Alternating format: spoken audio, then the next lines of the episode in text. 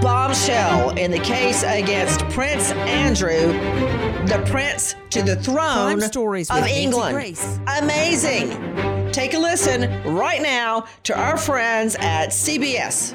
Well, Prince Andrew has reached a settlement with a woman who accused him of sexually abusing her when she was a teenager. Virginia Giuffre brought the civil suit against the Duke of York. She says Jeffrey Epstein trafficked her in the early two thousands, and Prince Andrew raped her several times as a minor. In a new statement, the Duke of York says he regrets his association with the Epstein, uh, with Epstein, and commends the bravery of Miss Giuffre and other survivors. More on this, let's bring in Jessica Levinson. She's a C B S News legal contributor. Explain the significance of reaching a settlement in this lawsuit. Does this mean that Prince Andrew does not have to claim guilt or innocence in this case? He's sort of off the hook publicly, as it were? Well, I, I think publicly he's very much on the hook because he's all, this has already caused some great damage to his reputation. But damage to his reputation? Is that all they can think about? Damage to the prince's reputation? When, according to this young girl, and millions of dollars to back it up, she was, under the law, raped by Prince Andrew.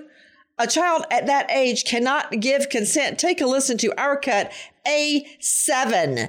A seven from Netflix, Filthy Rich.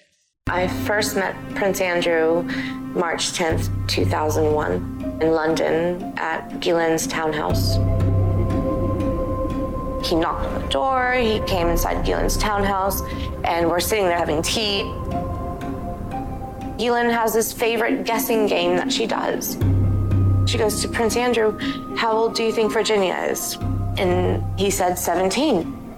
And she's like, oh, you're right. And, you know, they like made a little joke about it. And he's like, oh, my daughters aren't far from your age. You know, my daughter's a little bit younger than you.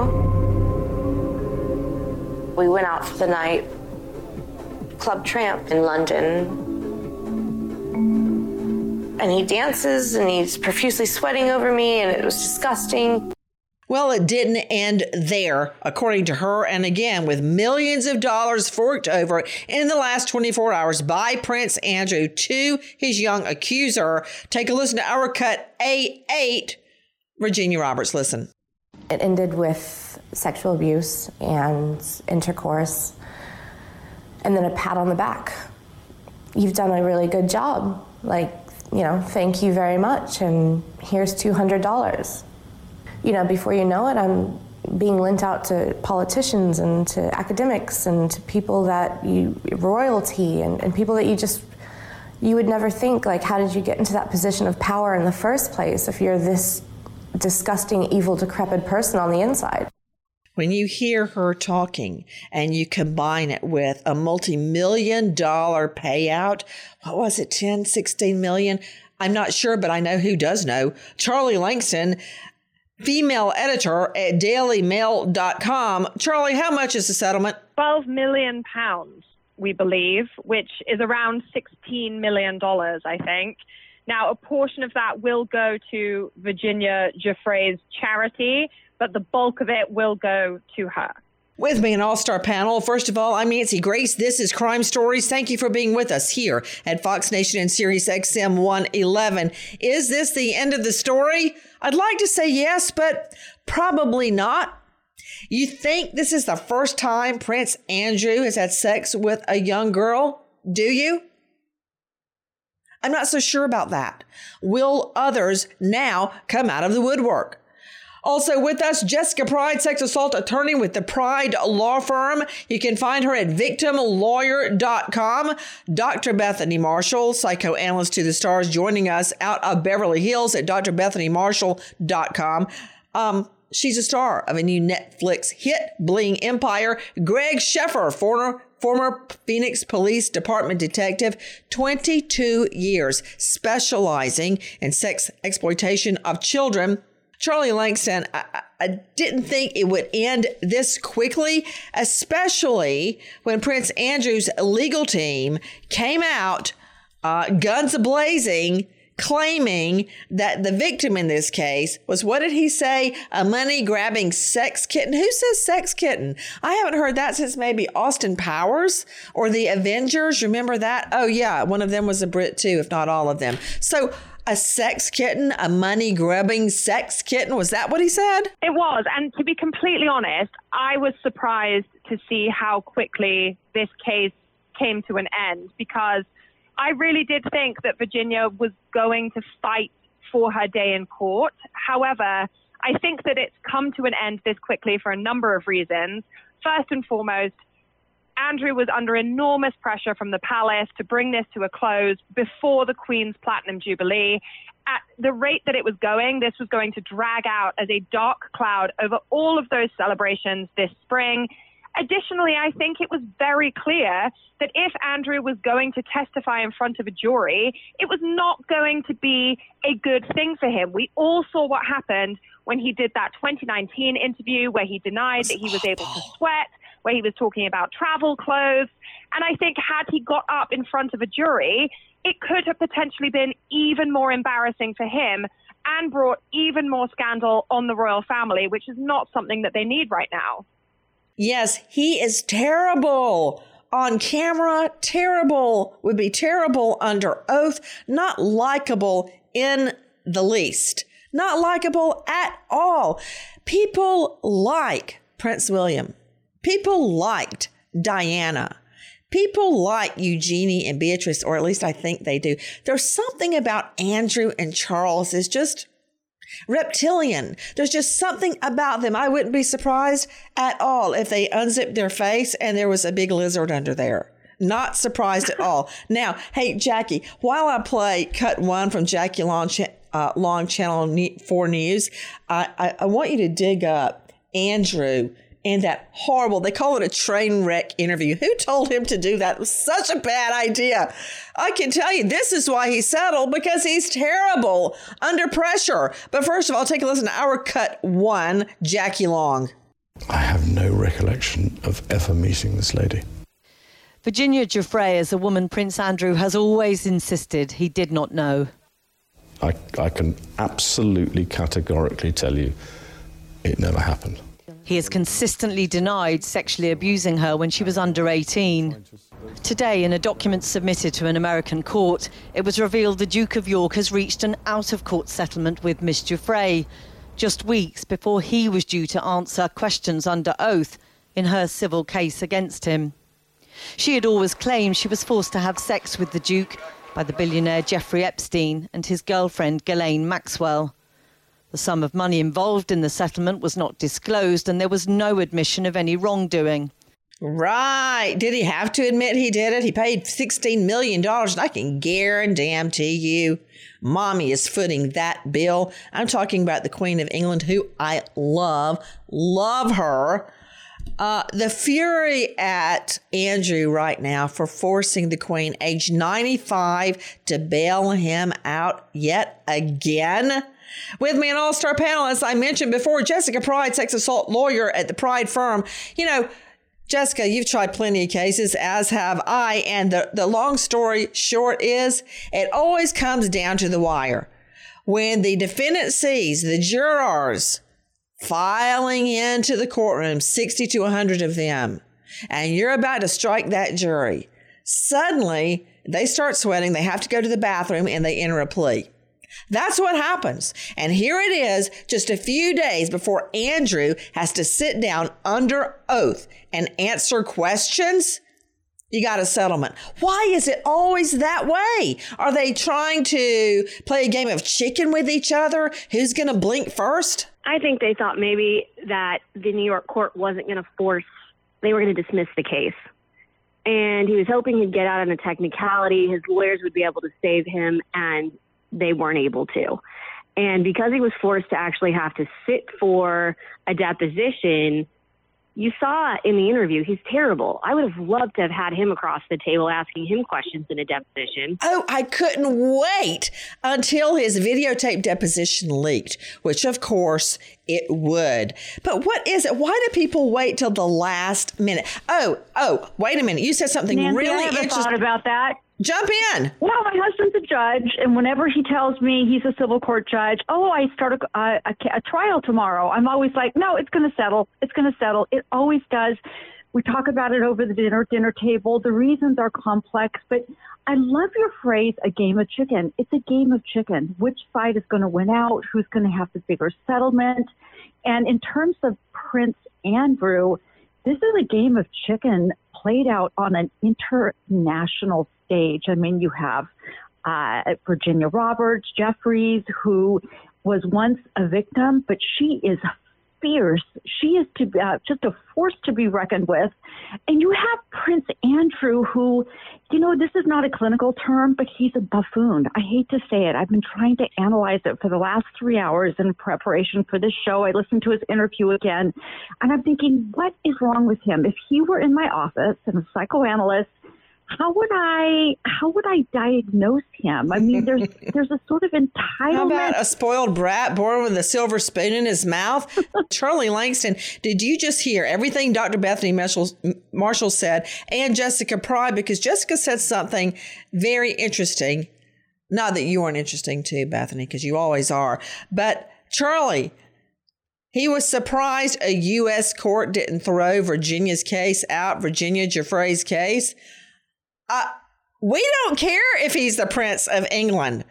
Oh, there would be H E double L to pay if a judge here in the States threw that case out with a U S victim. No way was that going to happen. Uh-uh. There was absolutely no way it was going to happen. And I think when he made that kind of desperate attempt to have the case thrown out, I don't believe that anyone really expected a judge to go through with it. But, you know, on the one hand, we do have to appreciate that his legal team was going to do everything that they possibly could in order to try and prove that Virginia is lying. Now, I think the timing of this kind of settlement is very interesting. And I think the reason that it's happened when it has is because the palace, a k a the Queen, really put her foot down and said, there is absolutely no way that you can take part in this deposition. We do not know what they are going to ask you. They have every right to ask you all manner of personal questions about your sex life, about what your body looks like when you're naked, all of this kind of stuff. Okay, just stop. Wait a minute. Why did you put that in my head? I've gone through this whole case without thinking about Prince Andrew naked. And now you just put that in my head. And I've thought it. I'm so sorry. I cannot unthink it. It's there forever ingrained in my brain because of you, Charlie Lankston.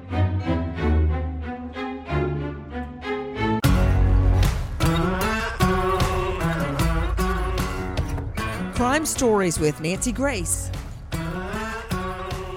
Greg Scheffer, former Phoenix Police Department detective, twenty-two years, specializing in exactly this kind of case.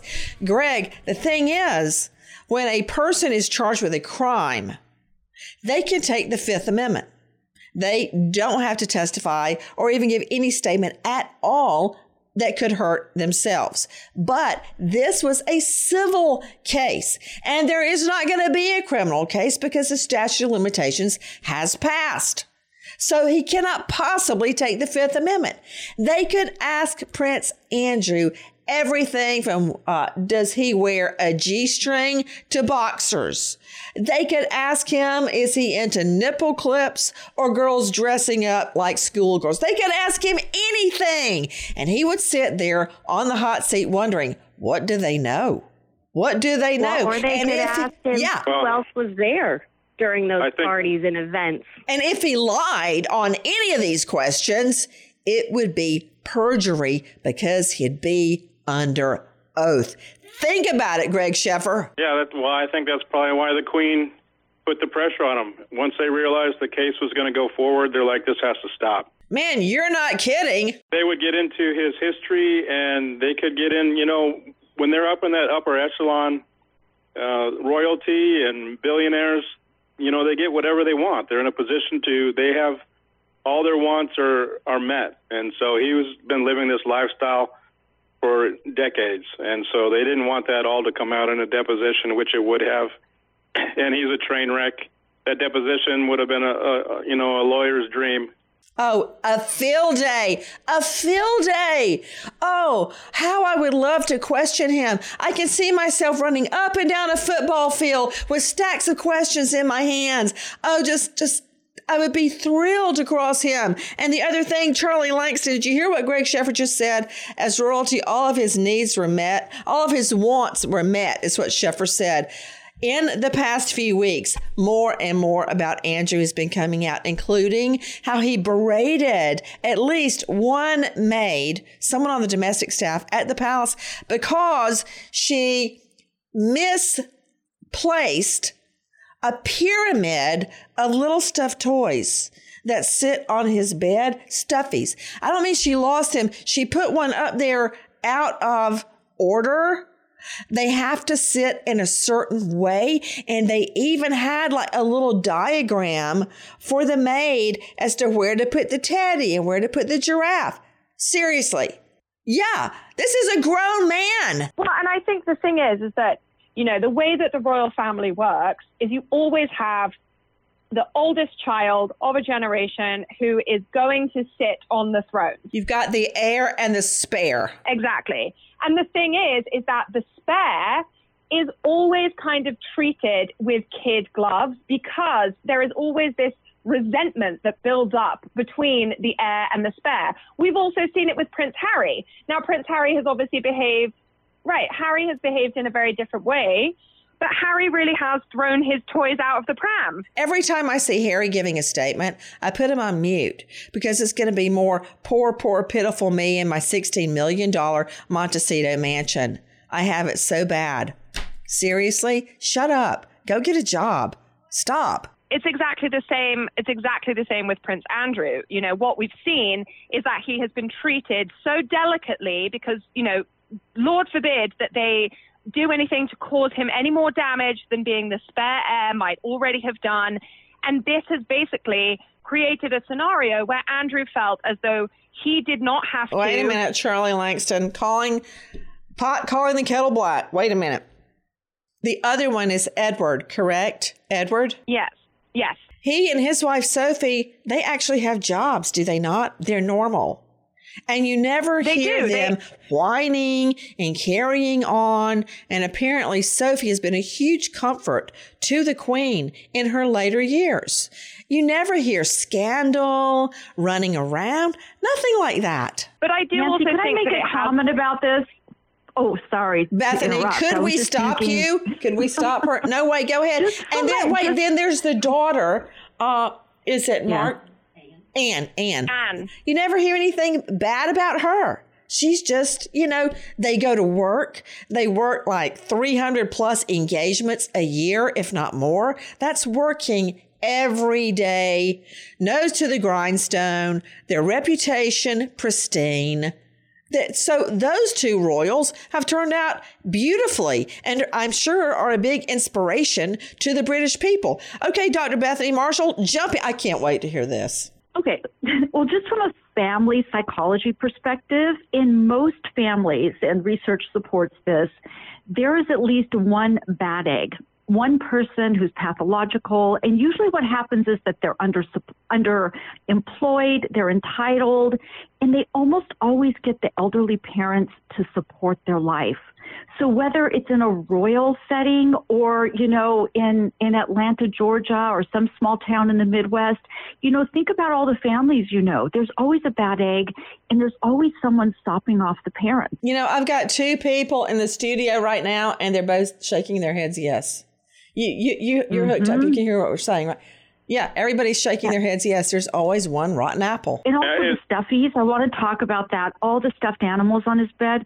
When you look, for, for your listeners, when they have a sort of a crazy person, an entitled person, someone who's a buffoon or sort of a Prince Andrew in their life, you know, you think think about what a four, five, or six-year-old is like, and you it, superimpose that into the adult brain, and that is the basis of psychopathology, character pathology.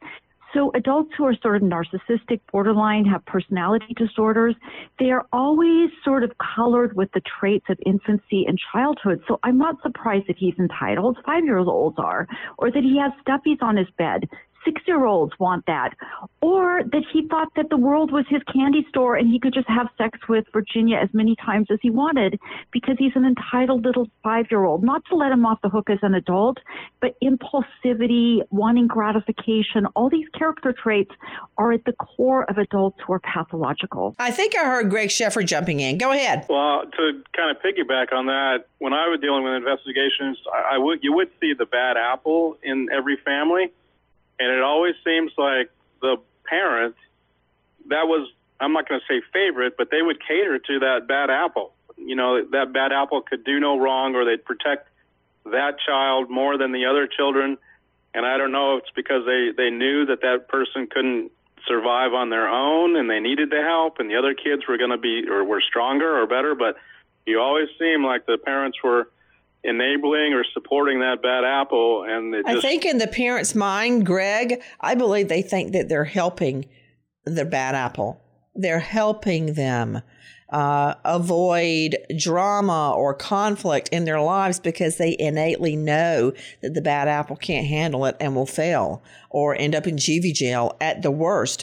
Guys, uh, we heard earlier, and I believe it was Jessica Pride talking about how much she would love to have Prince Andrew on cross-examination under oath. And this is one of the reasons why. Now, take a listen to this B B C interview by Emily Maitlis with Prince Andrew. It's our cut A ten. How did you first become friends? How did you meet? Well, I met through his girlfriend um, back in nineteen ninety-nine, who, um, and I'd known her since uh, she was at university uh, in the U K. Um, and it would be, to some extent, a stretch to say that, that um, uh, as it were, we were close friends. I mean, we were friends because of other people. Um, and I had a lot of opportunity to um, uh, go to the United States, um, but I didn't have much time with him. I suppose I saw him once or twice a year, perhaps maybe maximum of three times a year. And this is after Epstein is charged with prostitution and uh, abusing minors in Florida. He continues his relationship with him. Andrew does. And when he's saying he met Epstein through a friend, he's talking about Ghislaine Maxwell. I don't think I'd be bragging about that either. But wait a minute, wait a minute. Take a listen to our cut A fourteen. Because during that time, those those few days, witnesses say they saw many young girls coming and going at the time. There is video footage of Epstein accompanied by young girls. And you were there staying in his house, catching up with friends. I never, I mean, if they were, then um, I wasn't a party to any of that. I never saw them. I mean, you have to, you have to understand that that that, that his house, I, I described it more as a, as a, as a, as a, almost as a railway station, if you know what I mean, in the sense that there were people coming in and out of that house all the time. Um, what they were doing and why they were there, I had nothing to do with. So I, I'm afraid I, I can't make any comment on that because I, I, I really don't know. Okay, right there, Jessica Pride. Who would not be suspicious and concerned with so much to lose? Your royalty, for Pete's sake. You are an heir to the British throne, and you're in a guy's home and you see little girls going in and out and in and out, as he said, like a railway station, and you never wonder why? Yeah, I call bullshit. I mean, I, that's what is beautiful about the civil process is there's so much more leeway than in a criminal case to do discovery and look for evidence.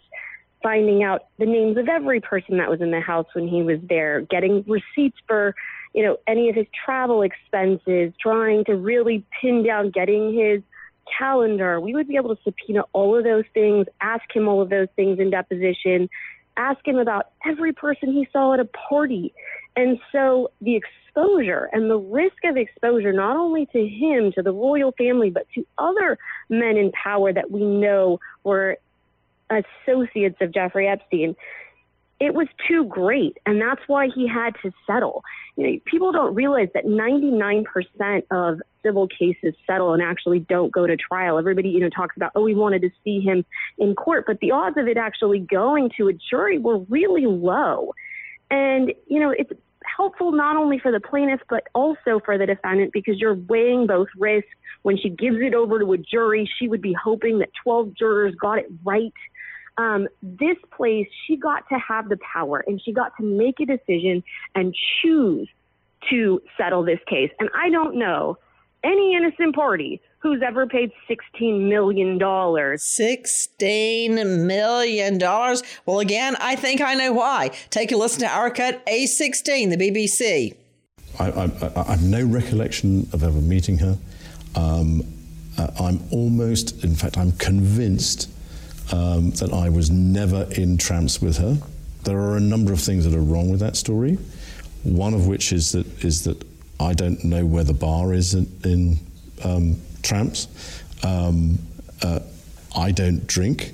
Um, I, I don't think I've ever bought a drink in Tramps uh, whenever I was there. Do you remember dancing at Tramp? No, that couldn't have happened because the date that is being suggested, I was at home with the children. Okay. If you will recall, uh, Charlie Lankston from Daily Mail dot com, neither of his children supported that claim. No. And, you know, I think there were so many issues with that interview that he did, with the excuses that he made. And I think, you know, the statement that he issued when they were kind of revealing that they had decided to settle out of court, the one good thing about that statement is that it was the first time that he has ever really acknowledged that his relationship with Epstein was unacceptable. And it's also the first time that he's ever acknowledged that Epstein sex trafficked and abused women. It's the first time that he's ever shown any sympathy whatsoever towards Virginia and towards all of Epstein's other victims. And I think that that is a very interesting kind of switch for Andrew, because for so long he denied that he knew about any wrongdoing. He denied that he had any knowledge that Epstein was bringing women into his apartment, into his home. And this statement, although it was not a confession of guilt, it was about as close as we have ever come to Andrew admitting that he knew that Epstein was doing terrible things and that Epstein was victimizing these these women, these young girls, um, during the time that Andrew was friends with him. I fully believe uh, the theory that the reason Andrew hung out with Epstein is for money, that Epstein bailed him out when Andrew was in need of money, and that he would keep going back to the trough, so to speak. Uh, I think this is one of my favorite portions of sound, one of my favorite statements Andrew said. Take a listen to our cut seventeen, the B B C. She was very specific about that night. Mm-hmm. She described dancing with you no. and you profusely sweating, and that she went on to have bath, there's a, there's possibly. A, there's a slight problem with with with with, with the sweating um, because uh, I, I, I have a peculiar medical condition, which is that I don't sweat.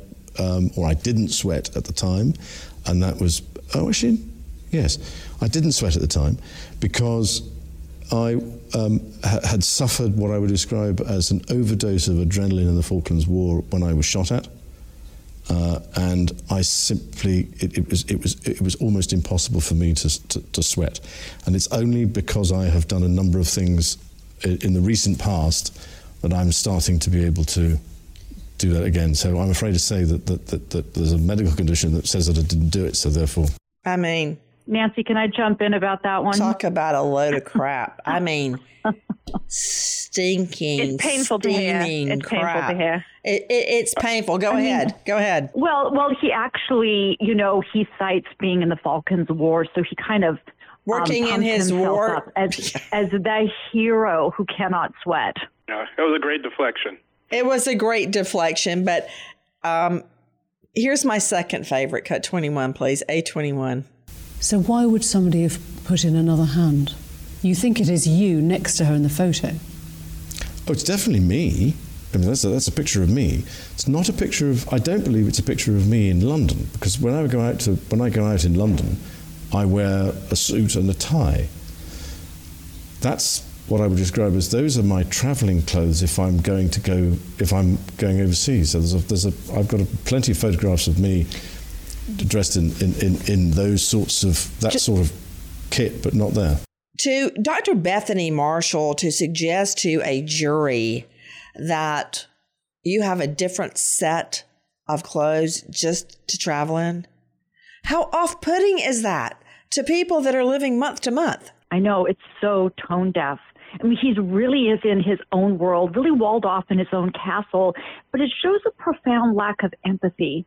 And don't you think that would go hand in hand with being a sex predator? I mean, it shouldn't surprise us at all. And you know, Nancy, when little kids lie, you know how they lie in really obvious ways? You know, oh, Mom, I didn't eat that cookie, but the cookie is, you know, that the chocolate is dripping off the corner of their mouths. You know, Andrew kind of lies in that way, which goes back to my original theory that he's really kind of childlike in his personality disorder. He doesn't he doesn't see in us what we see in him, which is what we see in disturbed adults. They do not know how they come across to the people around them. They are tone deaf, to use your word.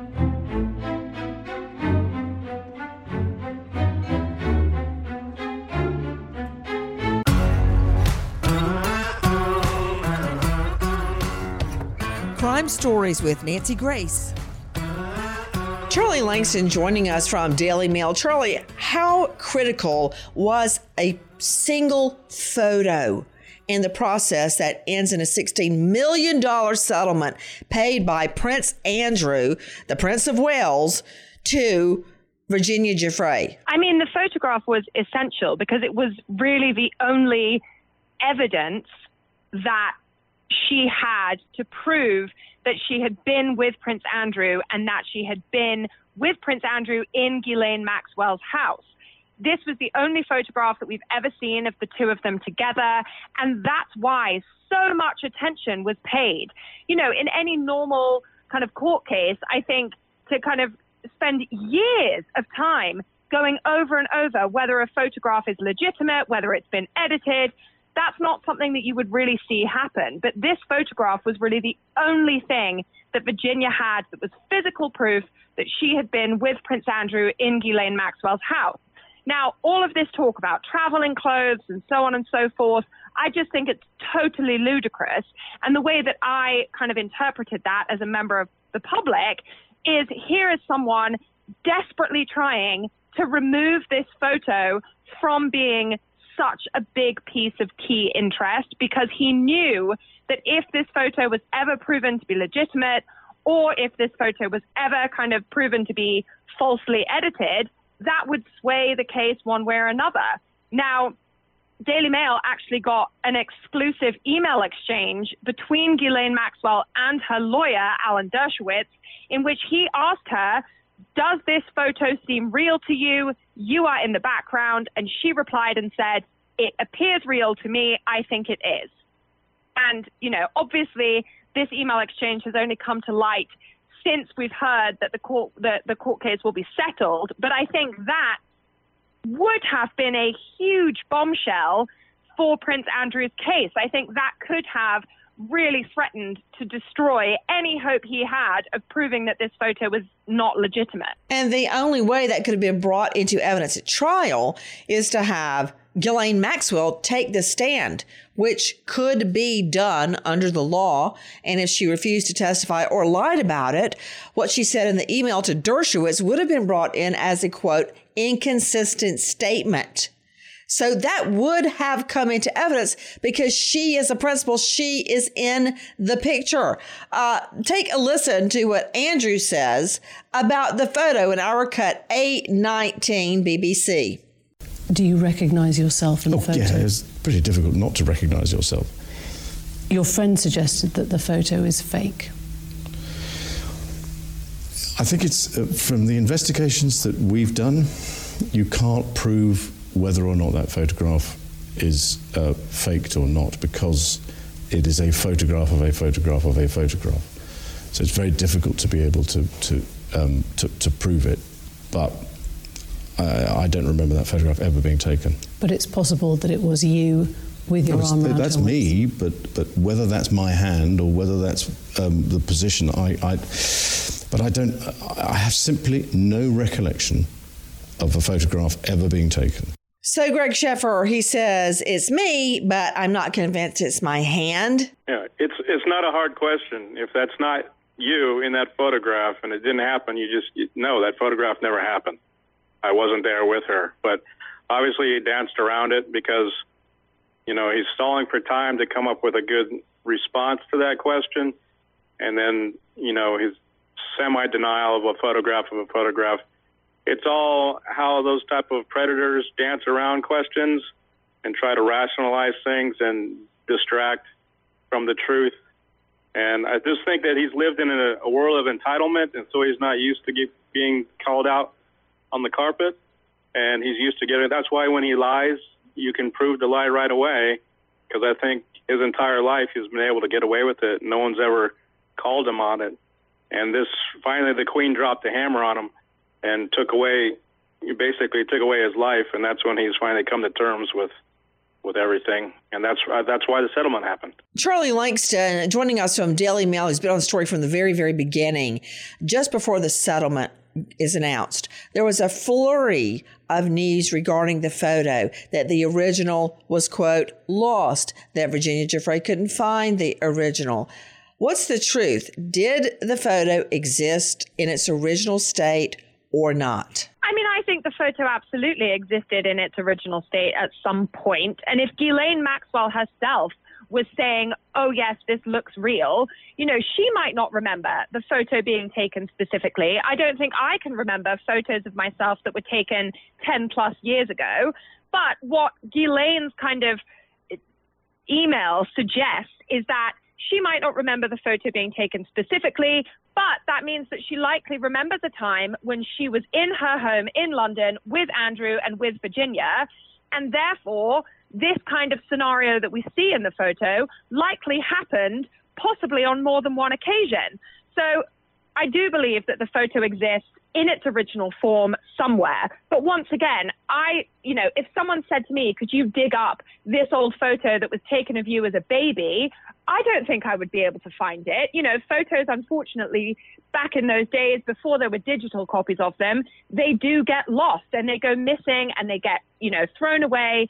There's any number of reasons. But would you throw away a picture of you with a prince? Well, you know, I think, you know, I can't speak to Virginia's state of mind. I mean, I'm not convinced it was lost. I think that may have been a claim. Another question I have is, how is he who had to sell his Verbier chalet for eighteen million pounds, how is he footing the bill for this? Because he still owed a lot of money on that chalet. Well, I, I personally think there's no question that the Queen is helping out. Now, when when Prince Andrew lost all of his royal titles, when he lost all of his military titles, the palace said, Prince Andrew will need to fight this case as a private citizen. But what we need to remember is that him being a private citizen is still being the son of the Queen, who is a very wealthy lady.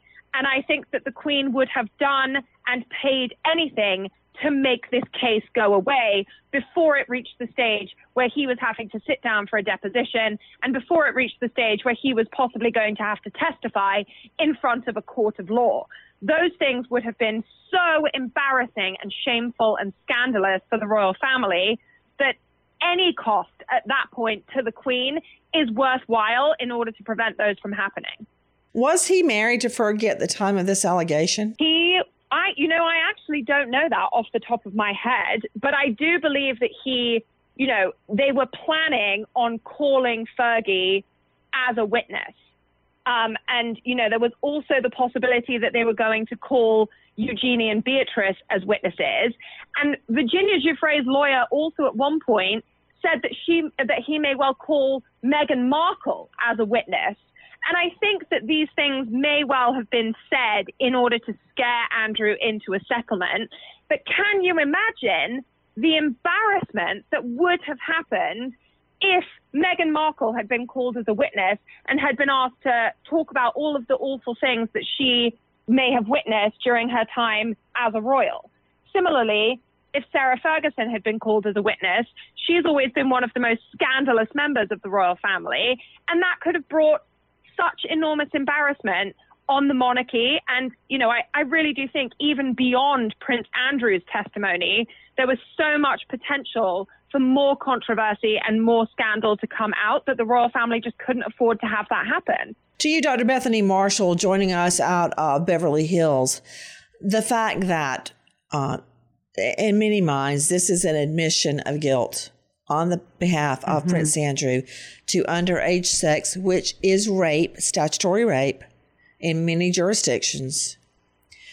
The effect of dragging this out for so long, what effect does that have on rape victims? Nobody is outright saying the word rape, but when you have sex with a minor mm. who under the law cannot consent, that's why my children who are fourteen can't go buy a car. They can't buy liquor or cigarettes. Mm-hmm. They can't enter a contract to buy a house or work a full day because they are children under the law.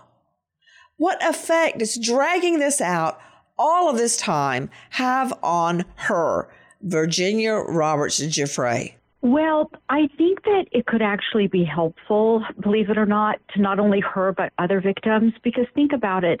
Victims of rape and sexual abuse experience a huge power differential between them and the perpetrator. But now Virginia Giuffre has her own attorney. She has her own team. She has public support behind her. You know, there's a new sheriff in town. Who has power now? The victim. The power dynamic has been reversed. And the power dynamic that has been reversed is with one of the most powerful men on the face of the planet, a member of the royal party. So think about the impact on the public. Imagine you are working in a grocery store as a checker. You're underage. And your manager or the store owner comes and rapes you, but you don't report it because you're afraid of losing your job. And the power differential haunts you for the rest of your life. Or, but you read about this case and you learn that one little girl has toppled a prince.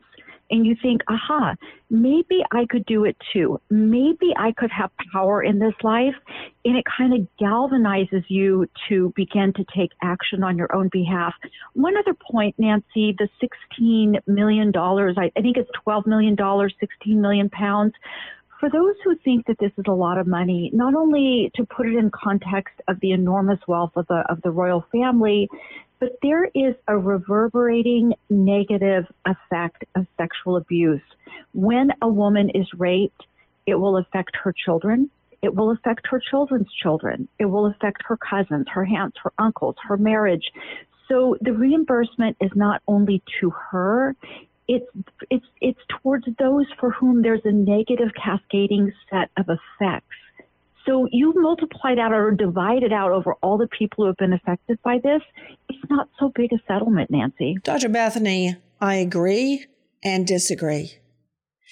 Victims of violent crime, almost universally, would tell you no amount of money can make up mm. for what has happened to them. And if they could swap out, they would give anything not to have been a victim mm. of violent crime. There are three women in the studio here right now with me. One in four women have been the victim of a sex assault of some nature. What would this woman's life have been like had she not been sex molested? Nancy Grace, Crime Story, signing off. Goodbye, friend.